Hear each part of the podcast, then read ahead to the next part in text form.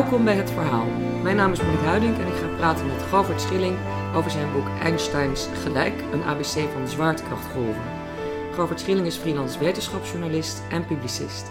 Hij schrijft over sterrenkunde en ruimteonderzoek voor kranten en tijdschriften in binnen- en buitenland, onder meer voor de Volkskrant, Science en BBC Sky at Night. Hij publiceerde tientallen boeken over uiteenlopende sterrenkundige onderwerpen, waarvan sommige vertaald onder andere in het Engels, Duits en Chinees. Ook geeft hij regelmatig toelichting op ontwikkelingen in de, uh, in de astronomie op radio en tv. Welkom, Grovert. Dankjewel. Wanneer begon uh, jouw fascinatie voor het heelal? Oh, dat is al een tijd geleden. Ik, als ja, weet kind? Je, ja, als kind. Ik was natuurlijk als klein jongetje in principe overal in geïnteresseerd, zoals de meeste kleine jongetjes. Dus dan lees je de bibliotheek leeg over ridders en over dinosaurussen en over vogels en weet ik wat allemaal. En daar zat ook wel sterrenkunde tussen, dat vond ik ook leuk. Maar het sloeg pas echt toe toen ik 15 was. Ik weet nog op welke datum, 13 maart 1972. Want? Wat Want toen was er een toen? kijkavond, sterrenkijkavond in Maarsen, daar ben ik opgegroeid. En uh, ja, dan kon je bij iemand thuis door een echte telescoop kijken. En daar heb ik de planeet Saturnus gezien. Dat is die met dat ringetje eromheen. Ja. ja, en toen was ik verkocht. Dus dat is vanaf dat moment echt helemaal mijn hobby uh, geweest en gebleven. En omdat ik schrijven altijd al leuk vond, ging ik vanzelf over sterrenkunde schrijven. Zo Ja. is het een beetje gekomen. Ja, in een nutshell. Ja. Maar deed je bijvoorbeeld dan ook op spreekbeurt en zo op school over sterrenkunde? Spreekbeurten op school, stukjes voor verenigingsblaadjes. Ik werd meteen actief in een jeugdclub. En dan ging je aan nog jongere kinderen allemaal dingen uitleggen die je eerst zelf moest begrijpen. Dus Ja. heel veel lezen en dan vervolgens uh, doorvertellen. Al dat soort dingen. En wat begreep je al meteen dat het hier gaat om een fenomeen dat eigenlijk om niet te begrijpen valt? Zeg het heelal. Nou, daar ben ik niet helemaal mee eens. Dat het Nee? iets is wat per definitie niet te begrijpen valt. Kijk, het, het is natuurlijk wel een groot onderwerp. Hè, Het is een en groot onderwerp. Ja. dus, Dat eh, kun je wel zeggen, ja. Nee, ik, ik heb het wel eens met mensen over. Dan doe je een lezing over de oerknal. En dan zeggen ze: Ja, maar jullie weten het ook allemaal niet hoe het is eh, begonnen. En Nee. dat, dan klinkt een beetje door van. Die wetenschap presteert ook niks. Maar dan denk ik: Ja, hallo, eh, het ontstaan van alles. Dat is wel de grootste vraag die je kunt stellen. Ja. Misschien niet zo gek dat we daar nog niet helemaal achter zijn. Maar dat wil niet zeggen dat het per definitie onbegrijpelijk is. Wat ik er wel altijd mooi aan heb gevonden is dat het. Ja, het heeft iets fascinerends, omdat die, die kosmos, dat is aan één kant voor iedereen voor het grijpen. Je hoeft maar s'nachts omhoog te kijken. Je kijkt mil- miljoenen Ja, lichtjaren het heelal kunt in. het zien. Je Ja. kunt het zien. We weten allemaal van de maan en de sterren en de planeten waar het om gaat. En aan de andere kant, je kunt er niet bij komen. Wij moeten het, of de sterrenkundigen moeten het gewoon doen met wat de kosmos hen aanreikt. Sterker nog, als we er pro- proberen te komen, dan gaan we dood. Wij kunnen helemaal Ja. niet leven op nee, het is een ongastvrije wereld, dat klopt. Ja, Dus we zijn heel blij dat we hier op dit eh, mooie kleine planeetje aarde wonen. Maar ik vind dat onbereikbare, dat vind ik er ook wel mooi aan. Je kunt in een heleboel wetenschappen kun je zeggen... kom, we doen die proef nog eens over, want we hebben het niet goed begrepen. Maar je kunt als astronoom niet zeggen... hé, hey, die supernova, die snapte ik niet, laten we hem nog een keer doen. Dat moet het heelal voor jou bedenken. En Je bent helemaal overgeleverd aan wat de kosmos jou aanreikt. ja.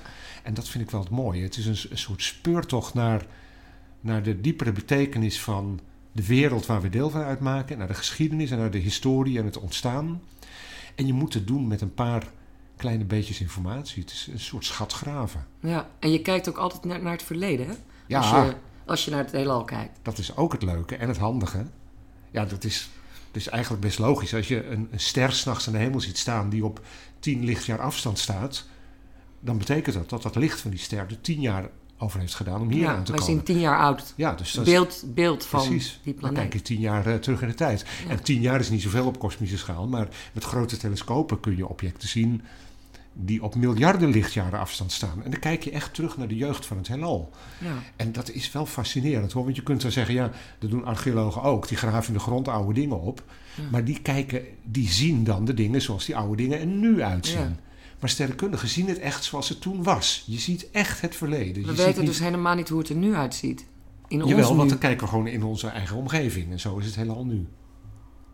Ja, maar daar we, kijk je niet zo ver terug in de tijd. nee, maar goed, we weten, het is dus een heel, dat is dus heel gek. Ja, het is raar. Je het ziet... is heel iets, iets wat je eigenlijk niet goed kunt begrijpen. Jawel. Het is meer dat je het aanneemt. Nee, het is ook helemaal niet zo ingewikkeld. Het is een mooie combinatie van in ruimte en tijd kijken. En het voordeel ervan voor de sterrenkunde is dat je meteen ook de geschiedenis van het heelal voor je uitgerold hebt gekregen. als je wil weten hoe het lang geleden was, hoef je alleen maar ver weg te kijken. Klaar. Zo simpel is het. Dus je ziet niet alleen het heelal in de ruimte, maar je ziet ook het heelal en het hele eh, universum in de tijd. Ja, nou ja, in, het in ons, wat wij als tijd ervaren, Ja. in ons verre verleden. Dat maakt het allemaal zo fascinerend. Vind- heb je het nooit eng gevonden? Nee, eh, dat heb ik natuurlijk later wel van veel mensen gehoord. Die een soort. mensen zijn er bang voor. Mensen zijn soms bang voor. Dan die oneindige ruimte en die enorme hoeveelheden tijd en die kleine nietigheid van de mens. Ja. En daar ben ik wel veel mee bezig geweest van waar komt die angst dan vandaan. En ik, ik denk dat dat een beetje onbegrip is. Maar ook als je ergens bang voor bent, dan kan dat alleen wanneer het iets is wat, wat buiten jou staat of zo. En ik, ik denk dat je het heelal niet zo moet zien. Het- ik wil niet zeggen dat het heelal in ons zit, maar we zijn er wel integraal onderdeel van. Het is, wij kunnen ons bestaan helemaal niet loszien van die kosmos. Het is niet iets externs wat buiten ons bestaan omgaat en ons kan bedreigen. Nee, we maken er zelf deel van uit. Hoe kan je nou bang zijn voor iets waar je uit voortkomt en waar je deel van uitmaakt? Het- ik vind het jammer als je er. eh, Als je er angstig bang voor bent. hebt, ja. ja, ik, ik hoor dat wel eens van mensen. ja, je hoort het Ik was ook toe. wel verbaasd over, want ik vind het juist heel fascinerend. Ehm jij publiceert vaak eh, meerdere boeken over sterrenkundige onderwerpen per jaar. Ja, je hoe, moet snel, leven. Hè? hoe snel schrijf je eigenlijk? Nou, dat valt wel mee. Eh, ja, ik denk dat ik wel een vrij snelle auteur ben, maar eh, voor een, een beetje ge- gemiddeld artikel, een beetje fors artikel in de krant of in een tijdschrift, ben ik los van de research toch wel gauw gewoon een dag bezig. Dus, nou ja, dat is ook wel normaal.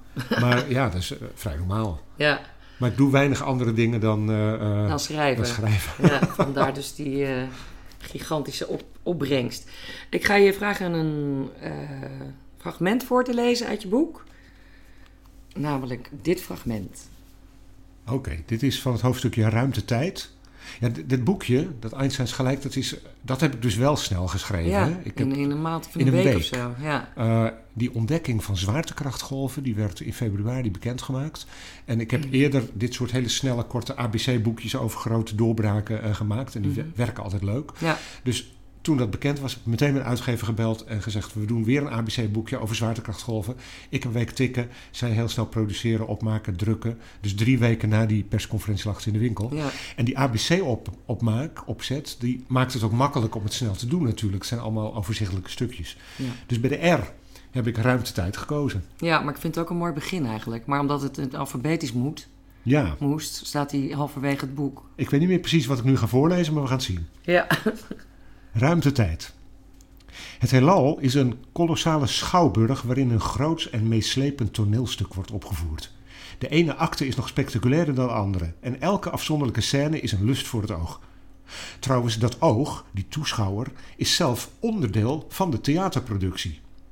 Wij verschenen in een van de laatste scènes ten tonele, vermoedelijk in een kortstondig en onbeduidend bijrolletje. De echte protagonisten, dat zijn de talloze sterrenstelsels en sterren en planeten, zwarte gaten en interstellaire gaswolken. Oh, en natuurlijk de mysterieuze donkere materie en donkere energie, waar vooralsnog niemand zijn vinger achter weet te krijgen. De absolute hoofdrolspeler in het kosmische drama is echter het toneel zelf. Dat vormt geen statische achtergrond waartegen zich alle gebeurtenissen in het heelal afspelen. Nee, vloer en decor zijn onlosmakelijk onderdeel van het spel. Sterker, zij bepalen in belangrijke mate het scenario. In Isaac Newtons theorie van de universele zwaartekracht zijn ruimte en tijd absolute statische grootheden. Newton beschouwde de ruimte als een soort driedimensionaal ruitjespapier. Een leeg stramien van lengte, breedte en hoogte waarin sterren en planeten hun ingewikkelde bewegingen afleggen. En de tijd beschouwde hij als een onverstoorbare metronoom die tot in lengte van dagen de seconden zou blijven wegtikken, voor iedereen op dezelfde manier en in hetzelfde tempo. En onze eigen intuïtieve voorstelling van ruimte en tijd is precies zo. 3D-grafiekpapier waarin alles zich afspeelt en een uniforme tijdlijn waarlangs de kosmos in een vast tempo van verleden naar toekomst reist. Maar, volgens Albert Einsteins relativiteitstheorie, is dat intuïtieve idee onjuist. Wat is er verkeerd aan de theorie van Newton? Newton die eh, dacht dat ruimte en tijd absolute grootheden waren. Wat, wat- waar ik net over had. eh, voor iedereen hetzelfde, statisch, onveranderlijk, eh, op zichzelf staand. Einstein die ontdekte dat je dat zo niet kan zien. Wat een afstand is voor de een, kan een andere afstand zijn voor de ander. Wat een tijdsduur is voor de een, is voor iemand anders die in een andere manier beweegt, uh, uh, kan een andere tijdsduur zijn. Wat voor jou gelijktijdig gebeurt, hoeft voor mij niet gelijktijdig te zijn. En al die dingen die variëren afhankelijk van de sterkte van de zwaartekracht, onze snelheid van bewegen, noem het maar op. Er komt nog bij dat volgens Einstein de ruimte en de tijd eigenlijk één geheel vormen. We noemen het niet voor niets ruimte-tijd. Een soort vierdimensionaal uh, ruitjespapier. Maken het nog iets moeilijker? Ja, waar je moeilijk iets bij voor kan stellen, dat klopt. Ja. En dat het ook nog vervormbaar is. Dus uh, ruimte is niet strak en onbewegelijk, maar ruimte kan gekromd zijn. Ruimte kan golven, ruimte kan uitdijen. Dat weten we ook van het uitdijende heelal. En uh, ja, dat zijn allemaal inzichten die 100 jaar geleden kwamen met de relativiteitstheorie. En die hebben de hele natuurkundige wereld helemaal op zijn kop gezet. En die hebben ook geleid tot de huidige ideeën over het uh, ontstaan en het uitdijen van de kosmos. Want uh, dit boek is naar aanleiding van het bewijs ja. van de zwaartekrachtgolven. Wat was de theorie, of wat is het, want we weten het nu zeker, vanwege die ontdekking ja. op uh, 14 september 2015. Uh-huh. Um, en het werd dus in, op, nou ja, was het, 11 februari, ja, 2016, uh, dat is heel kort geleden, werd het bewijs ja. geleverd. Nadat ze het eerst duizend keer hadden gecheckt. Want je mag hier echt geen foutjes nee. in, in, maken. Dat blijft spannend. Maar wat, wat was de theorie van, of wat is het? Volgens nou, Einstein. Kijk, Einstein die kwam in 1915, iets meer dan 100 jaar geleden, kwam die met zijn algemene relativiteitstheorie. Waarin hij al die dingen beschreef waar we het net over hadden. En dan ging hij nadenken en zei hij, ja, maar als dat zo is, als die ruimte vervormbaar is en als die vervorming van de ruimte eigenlijk is wat wij ervaren als zwaartekracht, dan moet die werking van die zwaartekracht ook invloed hebben op die vervormingen in de ruimte. En ja, het is, het is wel eens vergeleken met een soort uh, trampoline. Dat is natuurlijk een plat vlak, maar uh, als dat onze klassieke idee van de ruimte is, dan kan die ruimte vervormd zijn als er iets zwaars in ligt. Leg je een grote bowlingbal op een trampoline, dan buigt hij een beetje door. Nou, dat moet je dan een dimensie hoger voorstellen. En dan heb je het idee dat zware objecten voor een vervorming van de ruimte zorgen. Maar zei Einstein, als er allerlei dingen in bewegen, bowlingballen die om elkaar heen draaien of stuiteren op die trampoline, dan gaan er ook golven door het oppervlak. Dan moet de ruimtetijd zelf ook zwaartekrachtgolven veroorzaken. En uh, ja, dat is dan het gevolg van ja, bijvoorbeeld een explosie in het heelal, of een zwart gat wat heel snel ergens anders omheen draait, of, of andere hele extreme uh, energierijke verschijnselen. Ja, want het moet altijd maar, energie zijn. Ja, weet je hoe dat komt? Er moet heel veel energie in die ruimte gestopt worden om hem aan het trillen en aan het golven te krijgen. Die ruimtetijd die is niet zo makkelijk te vervormen. Maar te jij, krijgen. stelt het voor als iets dat eigenlijk heel stijf en hard is. Ja, dat is. Uh, kijk, als wij een beetje gaan, gaan lopen, uh, dansen en springen hier, dan, uh, dan gaat de ruimtetijd daar niet van trillen en golven hoor. Want da, die is niet met de energie van een paar voetstappen in beweging te krijgen. Maar volgens mij noem je het ook dat het op beton zou. Je moet aan beton Ik heb denken. vergeleken, als je bijvoorbeeld een, een, een drillpudding hier voor je neus hebt en je geeft er een pets op, dan begint die hele pudding te schudden en te trillen en te denderen door de energie van dat tikje. Ja. Maar als ik dat met een blok beton doe, dan kan ik er een enorme mokerslag op geven. En dat beton, dat reageert niet, want het is veel stijver. Dus mm-hmm. dan heb je veel meer energie nodig om dat in trilling te brengen. Dus ruimte-tijd klinkt heel raar, want voor ons is het leegte. Ja, maar heeft dat is eigenlijk, zo raar. Ja, dat heeft eigenlijk eigenschappen van, schul. Ja, lucht, dat, zou dus heel, dat is dus hard. En dat je is moet stijf iets voorstellen Moeilijk vervormbaar. waar je zo door zelf doorheen fladdert Aha, ja. als iets dat moeilijk vervormt. Moeilijk vervormbaar. Dat is enorm in tegenspraak Ja. met, je, verbeeldings, uh, met je eigen verbeelding. Hè? Ja, interessant. Maar goed, die zwaartekrachtgolven die, uh, worden dus voorspeld door dat soort verschijnselen. En Einstein die dacht 100 jaar geleden van ja, dat zal wel bestaan, maar die kunnen we natuurlijk nooit meten, want die zijn zo verschrikkelijk klein. Ja. En als dat ver weg in het heelal gebeurt, dan blijft er tegen de tijd dat het hier aankomt helemaal niks van over. En ja, dat is dus 100 jaar later wel gelukt. Dat is wel spectaculair. Want wat hebben we eraan? Um, wat hebben we eraan? Wat een praktische vraag weer. Wat kunnen we ermee? Wat kunnen we ermee? Nou, laten we daar eens mee nou, we beginnen. kunnen namelijk daar heel veel mee. Ja, je kunt er uh, verschrikkelijk veel mee ontdekken over dingen in het heelal die je anders niet te weten zou kunnen komen. In feite heb je een nieuw soort bron waarmee je terug kan. Je hebt eigenlijk een, een, opnieuw iets waarmee je kunt berekenen waar komt die zwaartekrachtgolf vandaan. Ja, dat is en dan kun je iets ja, projecteren in het verleden dus. dat is het eigenlijk ook. Maar het is ook een, een soort nieuwe manier van waarnemen. Kijk, we hebben tot nu toe het heelal altijd waargenomen door te kijken.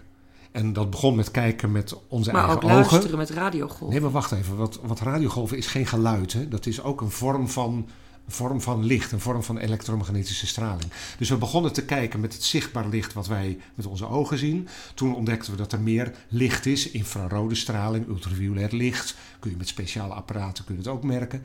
Toen ontdekten we nog meer soorten van die elektromagnetische straling. Ook een soort onzichtbaar licht. Röntgenstraling, radiostraling. Maar het is allemaal vormen van wat wij dan elektromagnetische straling noemen. Eigenlijk allemaal vergelijkbaar met licht. En dat is de manier waarop we het heelal tot nu toe hebben bestudeerd. En dat gebruiken we als informatie. Ja, daar, haal je, daar moet je al die informatie dat is uit de enige bron tot nu toe. Ja, want wij kunnen niet de sterrenstelsel onder de, onder de, eh, eh, in ons laboratorium leggen. Nee. We moeten het doen met de informatie die daar vandaan op ons afkomt. En nu blijkt dat die verschijnselen in het heelal ook een ander signaal afgeven. Geen elektromagnetische straling, maar rimpelingen in de ruimtetijd zelf. Een he- iets heel anders, een totaal nieuwe manier van kijken. En neem nou bijvoorbeeld die mysterieuze zwarte gaten, waar iedereen op een gekke manier toch in geïnteresseerd is. Al heb je er misschien in de praktijk niet zoveel aan. Het is heel erg fascinerend. Ja, die geven om te beginnen al helemaal geen licht. Dus hoe kom je erachter? Wat voor eigenschappen die hebben? Dat is niet zo makkelijk. Met die zwaartekrachtgolf is dat veel makkelijker. Als twee zwarte gaten met elkaar botsen, dan ontstaat er een patroon van zwaartekrachtgolven die als rimpeltjes in een vijver door het heelal trillen en bij ons door ons opgevangen kunnen worden.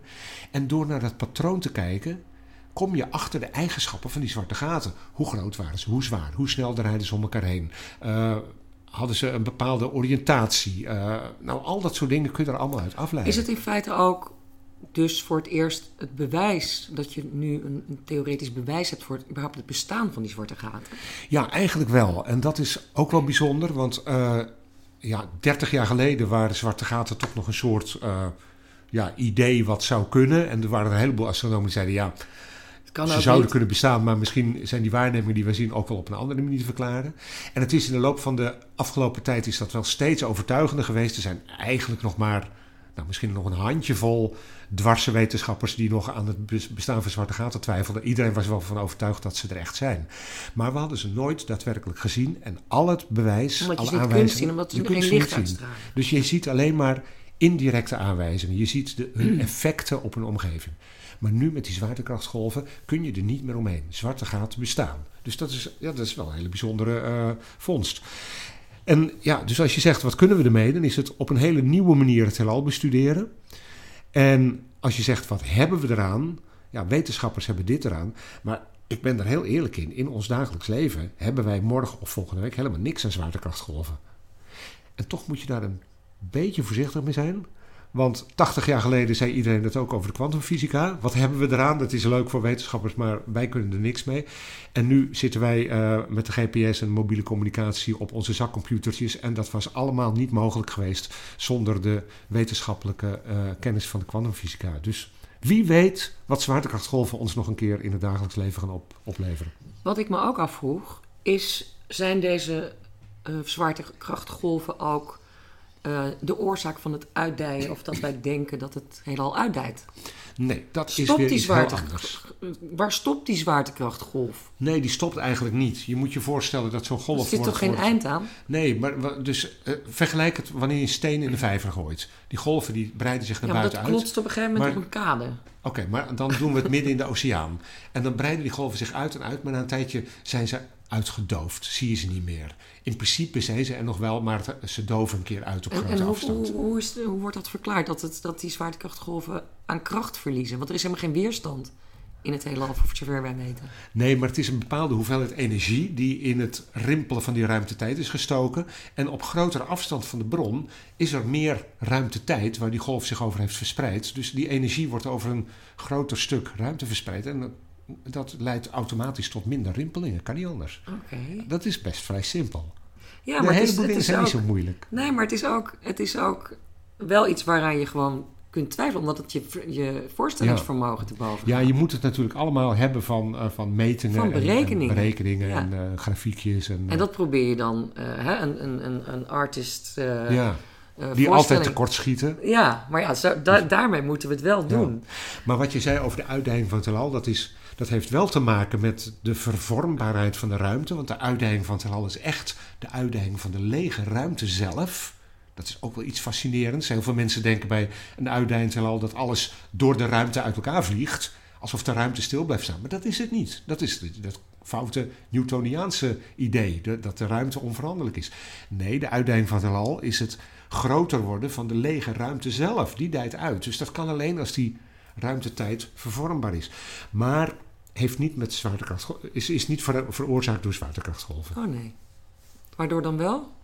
Uh, ja, als we dat wisten, dan uh, snapten we de oerknal. Ja. Rond die oerknal zijn er trouwens ook wel weer hele lange, trage zwaartekrachtsgolven opgewekt. Die hopen we ook nog eens een keer te ontdekken. Dus, en, en, als we dat kunnen meten, dan heb je een signaal wat afkomstig is van het geboortemoment van de kosmos. Dat zou ook spectaculair zijn. Ja, dat begrijp ik. Um, wat ik me ook afvroeg, dat is het is echt een hele, dit is echt een typische schoolkrantvraag. Wat is je lievelingseten? Wat is, wat is tijd? Wat is tijd? Dat is en een schoolkrantvraag en de meest diepzinnige vraag die je misschien kunt stellen. Want er is geen mens die daar een antwoord op heeft. Dat hebben wij toch zelf verzonnen? Ja, dat denken sommige mensen. Dus dat... We hebben tijd bedacht omdat we, anders niet omdat we anders ons bestaan niet goed kunnen indelen in ja, begin is, en eind. Er is een idee bij sommige mensen dat tijd een fictief iets is wat door de mens bedacht is, wat voortkomt uit de manier waarop onze hersenen werken, is niet uitgesloten. Aan de andere kant is het ook echt wel zo dat de geboorte van de aarde niet tegelijkertijd plaatsvond met de dood van de zon.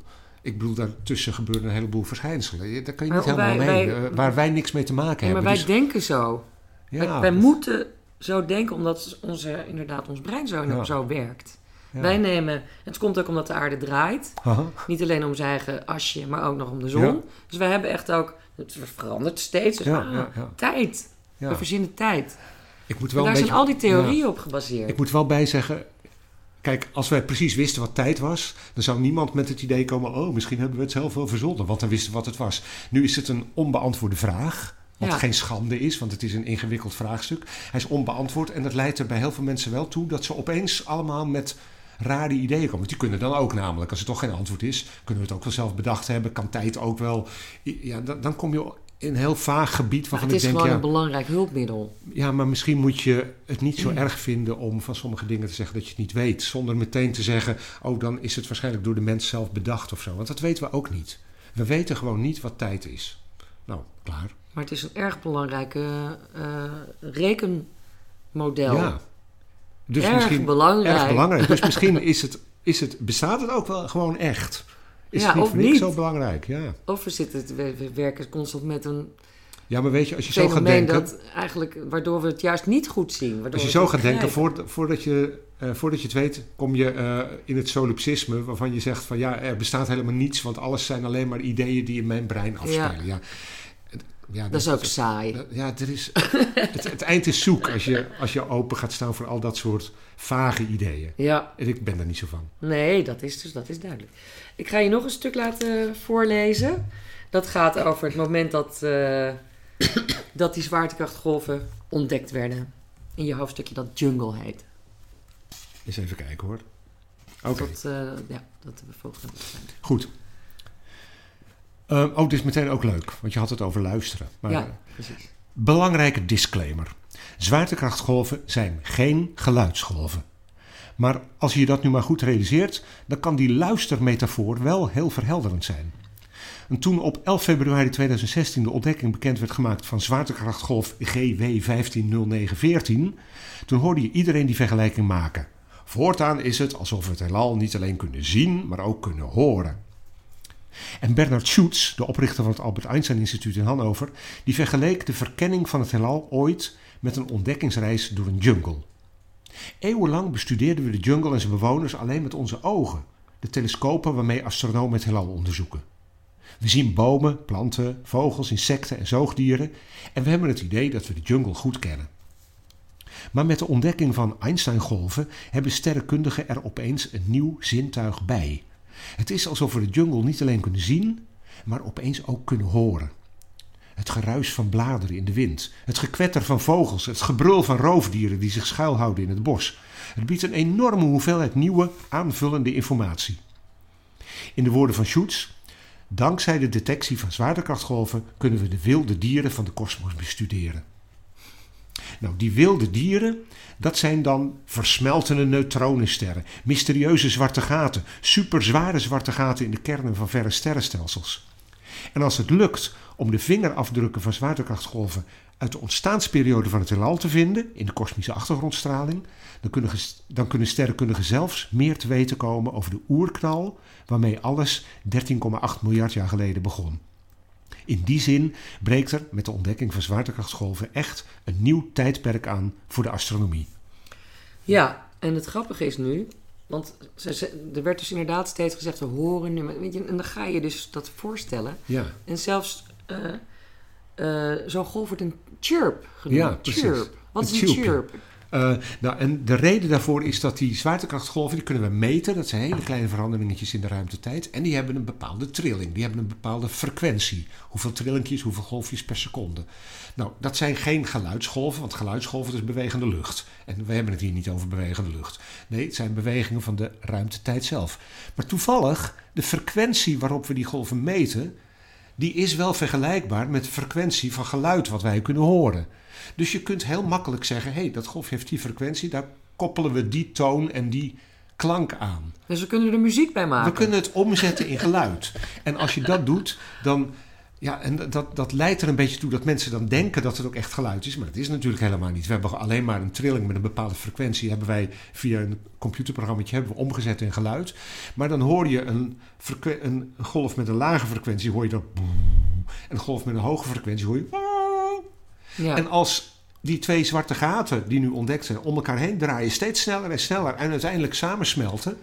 En je gaat die zwaartekrachtgolven die daarbij opgewekt zijn, ga je in geluid omzetten. Dan hoor je. Ja. Nou, dat noemen ze de chirp. En dat is een, een hele korte een chirpje. Ja. Het is alsof je, alsof je, ja. alsof je een vogeltje of, uh, of zo hoort chilpen. Ja.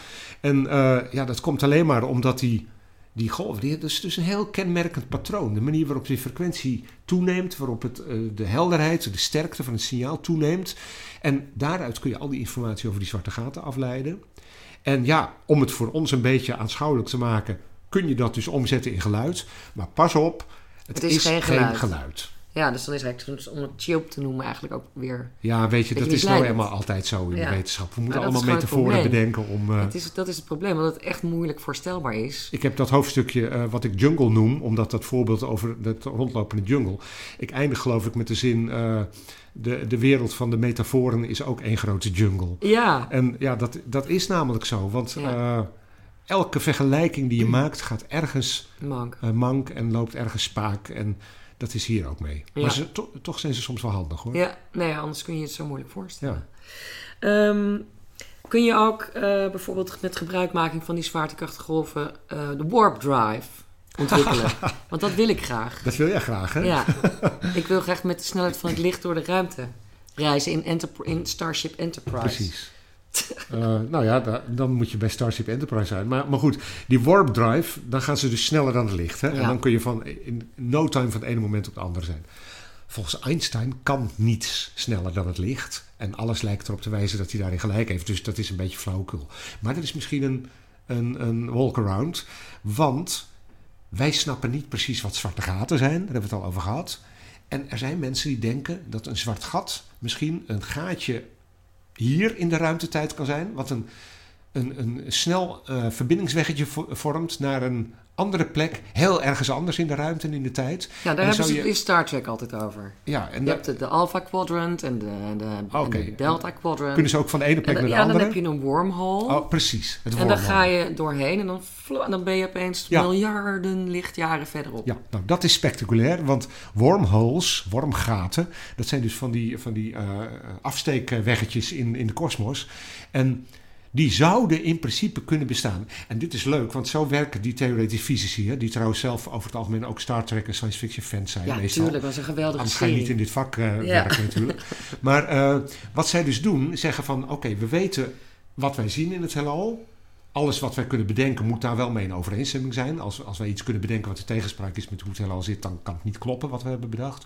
En we weten wat wij, ja, we weten onze theorieën die, die we proberen te verfijnen, zoals die relativiteitstheorie van Einstein.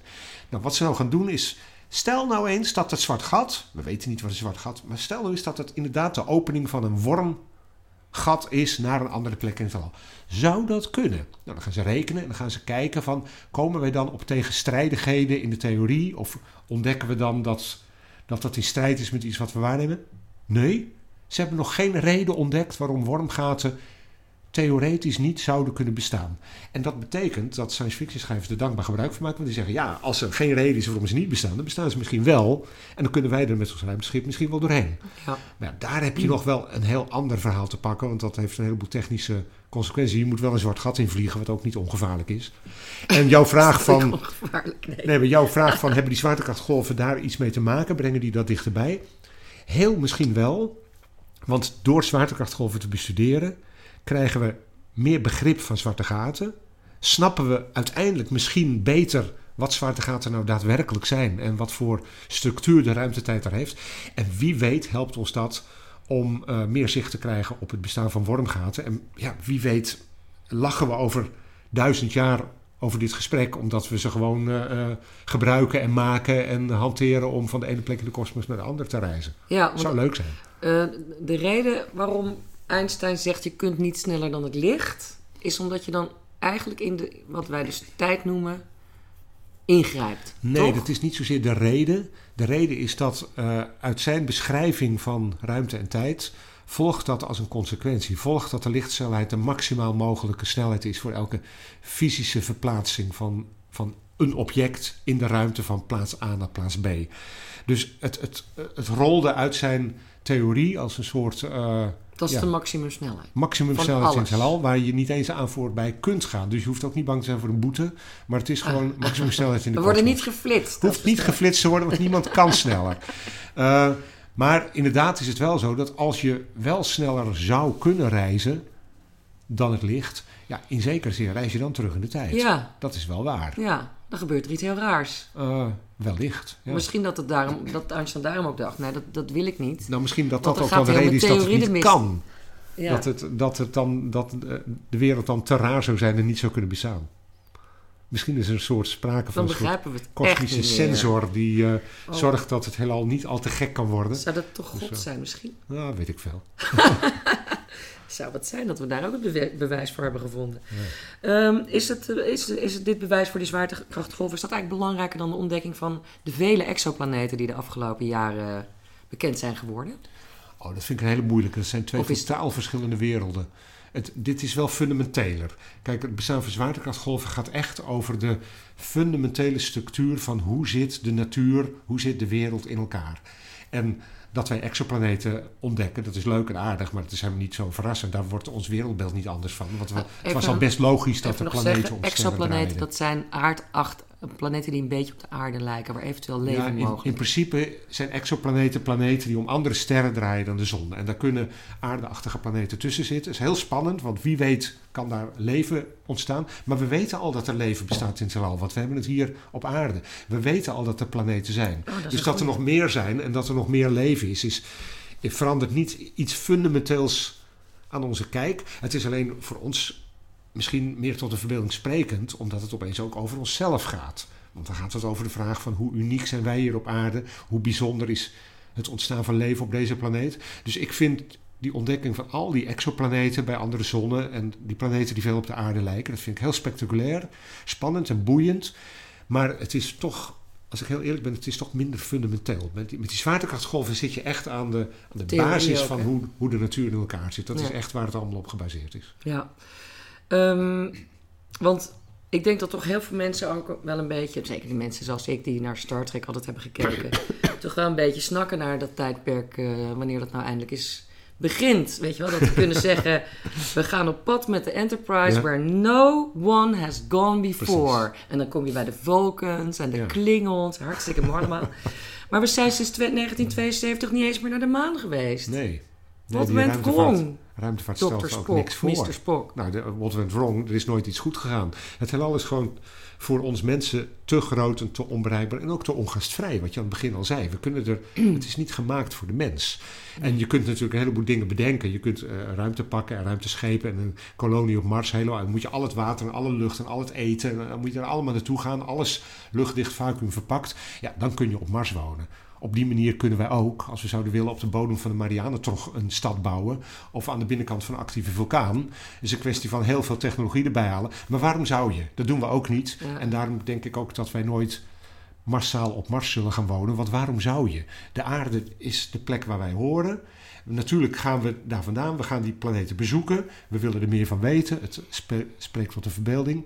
Eh, en er zal vast wel eens een keer een bemande reis naar Mars gemaakt worden. Binnen een jaartje of dertig. Dat, dat eh, zou Want er is, verbazen. er is maar, nu eh, voornamelijk eigenlijk door superrijke mensen die, die proberen dit soort projecten dan toch nog wel van de grond te krijgen. Overheden niet meer, hè? Nou, NASA heeft ook nog wel een plan om bemande reizen naar Mars eh, te gaan doen. Maar die, die hebben altijd een horizon van 30 jaar. Dat hebben ze al 50 jaar lang. Ja. Dus dat schiet niet echt op. En nu zijn het inderdaad die grote eh, miljardairs in de Verenigde Staten met al die eh start-up bedrijven zoals Elon Musk en zo, die, die al dit soort ideeën hebben om Ja. op veel kortere termijn naar Mars te gaan. Aan de andere kant moet je het daar misschien wel van hebben, hè? want het is nu heel duur, maar kijk naar de luchtvaart. 100 jaar geleden was het voor iedereen onbetaalbaar, behalve voor de superrijken om in een vliegtuig te stappen. ja. En nu vliegen wij voor, eh, voor, Voor een tientje naar Rome. Precies. Ja. Dus eh, wie weet wordt ruimtevaart nog een keer betaalbaar, maar dan toch echt niet verder dan in een baan om de aarde of hooguit naar, naar de maan en heel misschien naar Mars. Maar de dichtstbijzijnde ster is gewoon te lang reizen. Dat is, daar is onze Nou, daar hebben we dus die eh, warp drive voor nodig. Precies, die hebben we dan nodig. En die mag niet van Einstein. want dan gaat heel zijn theorie onderuit. Nou, dat weet ik niet. Hè. Waarschijnlijk gaat hij toch niet onderuit. Het zou leuk zijn als dat er een keer van komt. Ja, maar ja, goed. Dat is altijd heel spannend. Ehm, welk deel van het heelal hebben we inmiddels goed in kaart gebracht? Is dat alleen ons eigen planeet, zonnestelsel? Ja, wat, dat ligt aan hoe gedetailleerd je goed vindt. Kijk, in ons weten wij zonnestelsel echt weten veel we- van ons melkwegstelsel? Ja. Dat is al veel groter natuurlijk. Wij weten heel veel. Wij weten, eigenlijk hebben we het hele heelal wel behoorlijk in kaart gebracht. Ik heb een keer met een, een Amerikaanse kosmoloog gepraat. En toen had ik het over. Die, die praat dus echt over sterrenstelsels op miljarden lichtjaren afstand. Superclusters, grote holtes in die richting dat. En daar Ja. kijken we terug tot kort na de oerknal. En toen vroeg ik hem ook van. Kun je daar nou een goede voorstelling van maken? Je hebt al die theorieën. En heb je daar een goed beeld bij? Want het is zo onvoorstelbaar groot. En hij reageerde heel verrassend. Hij zei van. Onvoorstelbaar groot. Hoe langer ik ermee bezig ben, hoe meer ik tot het idee kom dat het eigenlijk helemaal niet zo groot is. Je hebt ja, we hebben het wel redelijk in beeld. En het, het zijn, oké, het zijn tientallen miljarden sterrenstelsels, maar die zijn gegroepeerd in enkele miljoenen clusters. En die vormen grote draderige structuren. En die patronen hebben we redelijk in kaart gebracht. Dus we snappen het wel zo'n beetje. Natuurlijk zijn er een heleboel onopgeloste raadsels. En we kunnen in die verre sterrenstelsels niet de afzonderlijke sterren zien. Dat kunnen we wel in ons melkwegstelsel, in de naast, naastgelegen buren. En bij andere sterren kunnen we niet op het oppervlak van een planeet kijken. Dat kunnen we alleen weer in ons eigen zonnestelseltje bij een planeet als Mars. Dus hoe dichter bij je komt, hoe, hoe meer detail we zien. Maar ja, eigenlijk zijn er betrekkelijk weinig onverkende gebieden in het, in het heelal. Eh, en dat allemaal dankzij onderzoek van de afgelopen 100 jaar. Want sinds de telescopen een beetje groot begonnen te worden, begin 20e eeuw, ja, toen is dat eigenlijk pas goed op, op, op gang gekomen. En nu hebben we dus die zwaartekrachtgolven erbij. En die hebben we erbij om extra informatie te Ja. geven over verschijnselen die op grote afstand in de ruimte en lang geleden in de tijd hebben plaatsgevonden. En dat maakt het beeld hopelijk nog veel completer. Want je hebt ook nog zoiets als de donkere materie. Ah, donkere materie en donkere energie. Ik noemde ze allebei bij het stukje over ruimtetijd wat ik voorlas. Dat zijn de twee grote raadsels van de kosmologie. Geen idee wat dat is, hè? Nee, eigenlijk niet. We weten dat donkere materie zwaartekracht uitoefent. We merken die zwaartekracht. Hij is niet te verklaren met materie zoals wij die kennen. Dus er moet een mysterieuze vorm van materie zijn. Of er moet iets toch mis zijn met ons idee van de zwaartekracht. Dat zou ook nog kunnen. Maar het is een vraagteken. En dan hebben we de donkere energie. Die zorgt niet zozeer voor het feit dat het heelal uitdijt. Maar die zorgt ervoor dat de uitdijing van het heelal op dit moment aan het versnellen is. Dat is gemeten. Niemand snapt waarom. En om er een naampje aan te geven hebben we gezegd... oh, dat komt door donkere energie. En dan klinkt het net alsof je weet waar je het over hebt... maar we hebben geen, geen flauw Dat bedoel. betekent eigenlijk, inderdaad, dat is eigenlijk hetzelfde als een heel groot Heel vraagteken. groot zetten. vraagteken. En, Ja. en als je eerlijk bent, moet je zeggen dat donkere materie en donkere energie samen 96% van de inhoud van het heelal vormen. Dat is En nog de- wel een groot vraag. En de materie die wij wel kennen, dat is de resterende 4%. Ja, dat is een groot vraagteken. Dus Ja. is voorlopig nog, eh, nog genoeg te doen. Ehm, er zijn ook eh, andere theorieën die te- eh, of denkrichtingen die tegen de, of tegen, maar in ieder geval niet helemaal eens zijn met Einsteins Mhm. Ja. algemene relativiteitstheorie. Zoals de Modified Newtonian Aha. Dynamics. Wat, wat, wat, wat zeggen, wat, waarmee zijn zij het niet eens? Ja, dat is een leuke, want als wij kijken naar, naar de theorie van de zwaartekracht zoals we die nu hebben, dan gaan we alles wat we in het heelal zien proberen te verklaren met onze zwaartekrachttheorie. En daardoor komen wij op het idee van die donkere materie. Want we zien op bepaalde plaatsen zien we dingen met een bepaalde snelheid roteren en dan passen we onze zwaartekrachttheorie op toe en dan zeggen we, dan moet daar in het midden zoveel massa zitten. We zien veel minder, dus er moet donkere materie zijn. Daar komt het kortweg op neer. Nou, die mensen van die Modified Newtonian Dynamics, de MOND-theorie, die zeggen van ja, maar wacht eens even. Als onze zwaartekrachttheorie nou eens niet klopt, dan trekken we misschien wat de verkeerde conclusies. Misschien moeten wij wel concluderen dat de zwaartekracht onder bepaalde omstandigheden niet werkt zoals wij altijd dachten. En dan hebben we de donkere materie niet nodig. En het grappige is dat er zijn natuurlijk heel veel in de loop van de geschiedenis, heel veel van dit soort alternatieve ideeën geweest. En vaak binnen een jaar werden ze afgeschoten of konden ze naar de prullenbak. Want ja, ze bleken niet in overeenstemming te zijn met alles wat we waarnamen of tot tegenstrijdigheden te leiden. Maar dit idee is al 30 jaar oud en nog steeds moeten we het serieus als een optie zien. Er zijn niet heel veel kosmologen die ervan overtuigd zijn, maar het wordt wel, ja, het wordt wel serieus genomen. En de aanhangers van die theorie die denken dus dat het hoog tijd is om onze zwaartekrachttheorie, en dus eigenlijk de theorie van Einstein, om daar een aanpassing aan te doen. Dat die misschien toch niet zo werkt zoals we denken, maar dat die onder bepaalde omstandigheden een andere werking heeft. En dan is het probleem van de donkere materie opgelost, want die bestaat dan niet. Ja, dat zou ook wel spectaculair zijn. Ja. Goh. Wat ik, wat, eh, ik ga een beetje naar het einde toe werken. Eh, wat ook een, eigenlijk een enorm groot probleem is, is dat de relativiteitstheorie van Einstein niet verenigbaar is met kwantumfysica. Ja.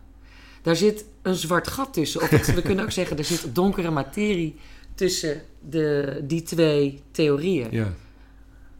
Hoe werkt dat? Nou, dat Wat is werkt de zo dat... schakel? Ja, dat, dat wisten we dat maar. Ja. Maar het werkt zo dat de relativiteitstheorie die beschrijft de grote structuur in het heelal. Die beschrijft het heelal zelf. De uitdaging van de kosmos. De manier waarop sterrenstelsels, sterren en planeten bewegen. Allemaal macroscopische dingen. Ja. En dan kun je die zwaartekrachttheorie van Einstein op, op loslaten. De kwantumfysica die beschrijft de opbouw van de materie in de allerkleinste kwantumdeeltjes. Nog kleiner dan de atoomkern. En daar spelen kernkrachten en andere krachten een rol. Maar de zwaartekracht is een hele zwakke kracht eigenlijk op het niveau van deeltjes. Die speelt helemaal geen rol. Dus we hebben één theorie die beschrijft de microkosmos. En die doet niks met zwaartekracht. En we hebben een andere theorie die beschrijft de macrokosmos. Die doet alleen maar zwaartekracht. En die trekt zich niks aan van waar die materie uit is opgebouwd. En er is geen overkoepelende theorie die met één set formules dat allebei Verbindt. behelst, verbindt. Ja. En dat is wel verontrustend, want het is wel hetzelfde heelal waar we het over hebben. Ja, En- dat is heel die- verontrustend.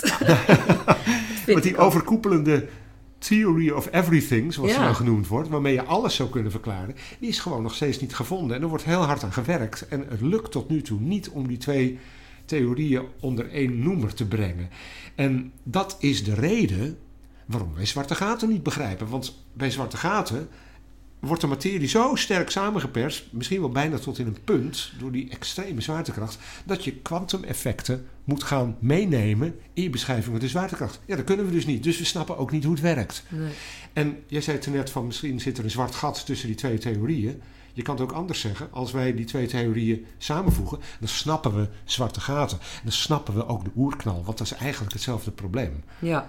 Dus En- daar vind, dat is wel de weg naar het gro- de grote theorie van alles. Dat, De Ja, kwantumzwaartekracht. de kwantumzwaartekracht, dat is de, de, de volgende heilige graal van de theoretische fysica. Als, Ja. we, als we die hebben, eh, ja, dan, dan snappen we veel meer van de verbinding tussen het allerkleinste en het allergrootste. En dan, ja, misschien eh, kunnen we dan eindelijk naar die eh warp drive van jou. Ja. Dat zou ook wel eens kunnen. Nou, hartelijk dank voor dit boeiende gesprek. Eh, ik sprak met Govert Schilling over zijn boek Einsteins Gelijk, een ABC van zwaartekrachtgolven.